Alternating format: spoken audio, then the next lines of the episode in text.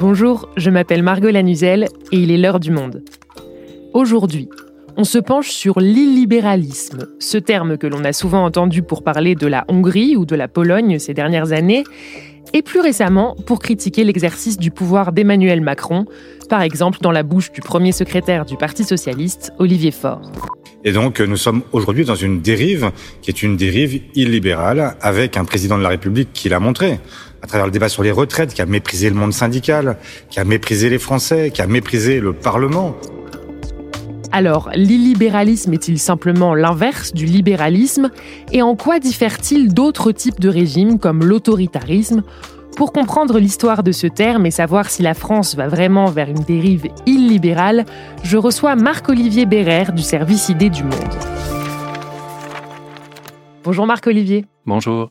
Puisque la définition de l'illibéralisme semble avoir quelque peu évolué dans le temps, je te propose qu'on reprenne l'histoire de ce terme depuis le début.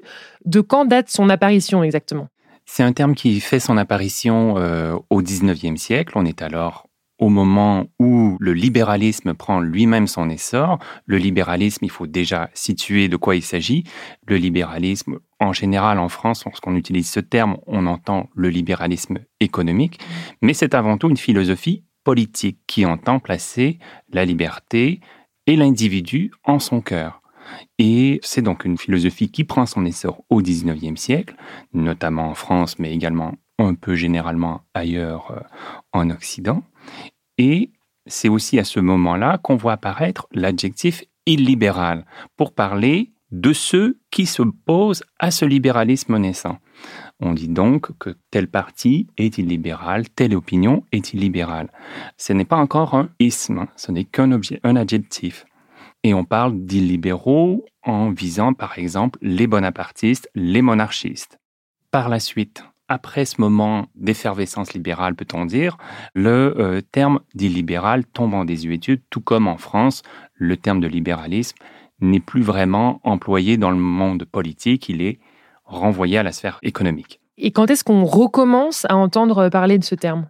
Il revient à la fin des années 1990, donc un siècle plus tard. Le contexte a évidemment beaucoup changé, on est à la fin de la guerre froide, la démocratie s'étend à travers le monde.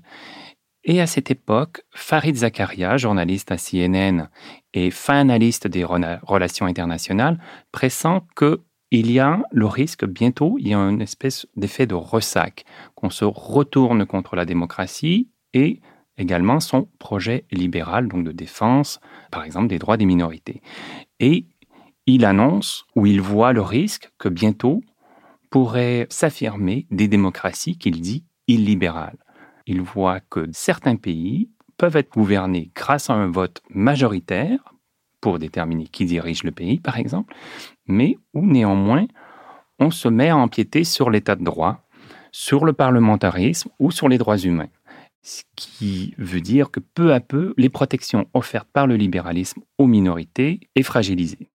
Il prend par, exemple la, la, Russie de Boris Elstine, l'Argentine de Carlos Menem ou encore le Venezuela de Chavez. Le terme de démocratie illibérale rencontre un très grand succès. Ce texte lui-même fait date et c'est là qu'on assiste véritablement à un retour du terme illibéral comme adjectif.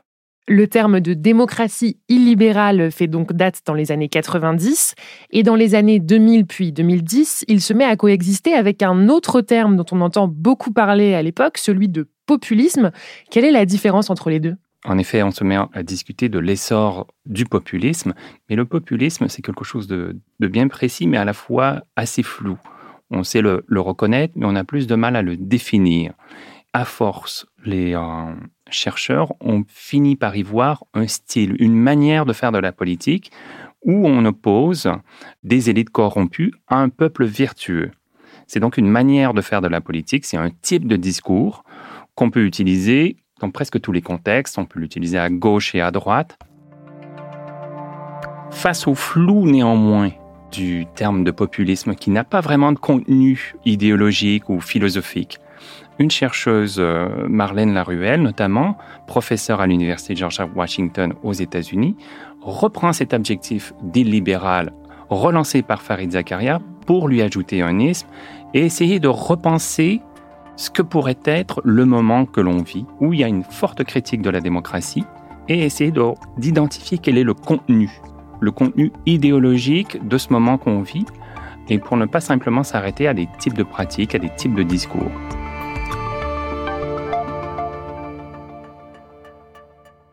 Ok, donc elle lui ajoute un isme, comme tu dis, et ça devient l'illibéralisme. Euh, qu'est-ce que c'est selon elle? C'est quoi ce fond idéologique qu'elle identifie? Pour elle, c'est un univers idéologique de droite qui estime que le libéralisme, le libéralisme encore une fois pensé comme projet politique centré sur la liberté individuelle, et non pas comme projet économique, ce libéralisme serait allé trop loin. Certains leaders souhaiteraient donc un retour à une, nation pardon, homogène. Il y aurait donc une forme de critique euh, ou un rejet des minorités ethniques, un rejet de l'immigration ou des minorités euh, sexuelles, et également une célébration des hiérarchies traditionnelles, la famille, le rôle traditionnel des hommes et des femmes. Il y aurait également une critique ou un rejet des instances euh, internationales qui briderait la nation. Le traité de Paris sur le climat peut être rejeté pour cette raison. Ou alors, il y a une critique de l'Europe ou un rejet de l'Europe qui imposerait ses dictats depuis Bruxelles.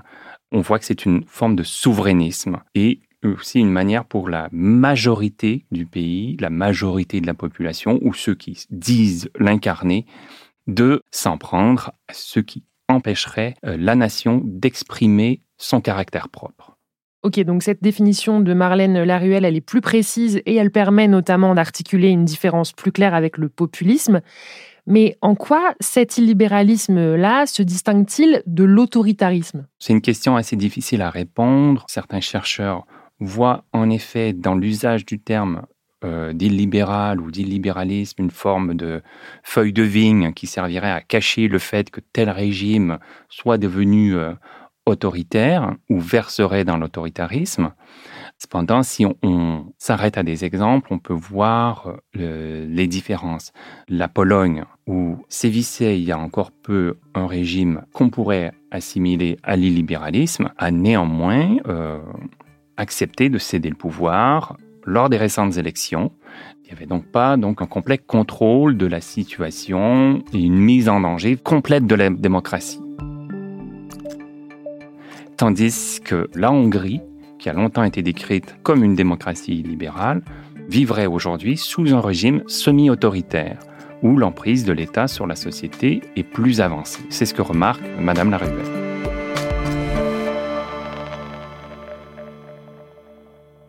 Et alors, si j'en reviens à l'extrait d'interview qu'on a entendu en introduction, dans lequel Olivier Faure décrivait, je cite, la dérive illibérale d'Emmanuel Macron, Comment comprendre qu'on utilise un tel terme dans le contexte français? Certains acteurs euh, politiques le jugent pertinent pour décrire une situation ou telle politique ou telle orientation choisie par le gouvernement ou par un autre acteur politique.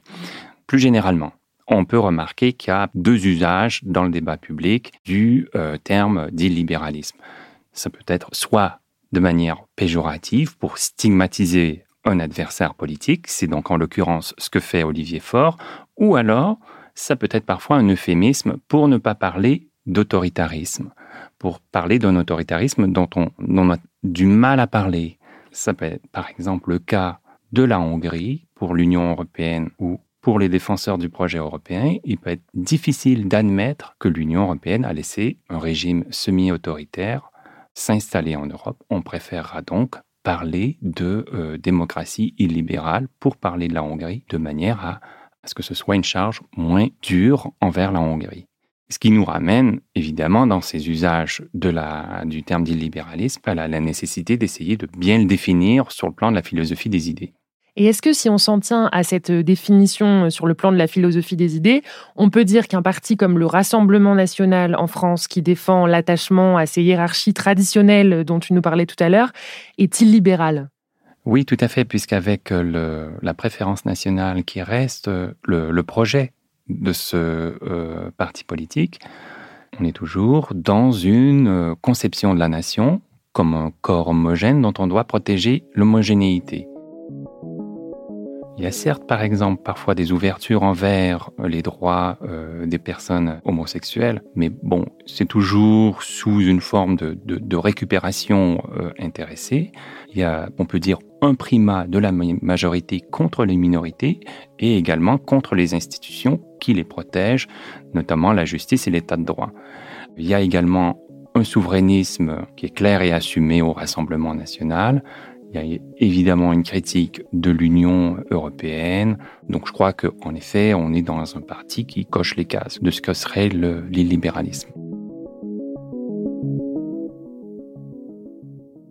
Dernière question, Marc-Olivier. Est-ce que le recours de plus en plus fréquent à cette notion pour décrire de plus en plus de régimes n'est pas aussi le symptôme d'un recul de la démocratie finalement? C'est ce qu'avait vu euh, Farid Zakaria à la fin des années 90. On était en effet dans un moment euh, d'effervescence démocratique avec une grande avancée de la démocratie vers euh, l'Europe orientale qui sortait du, du communisme. Mais dans ce moment-là, Farid Zakaria a vu le risque d'un recul de la démocratie. Et c'est en effet ce, à quoi on assiste aujourd'hui.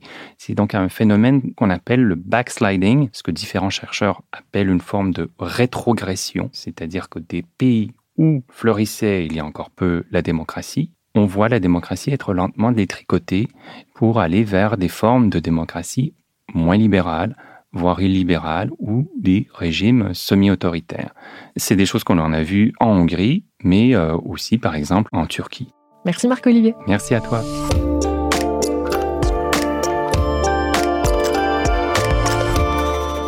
Cet épisode a été réalisé par Amandine Robillard.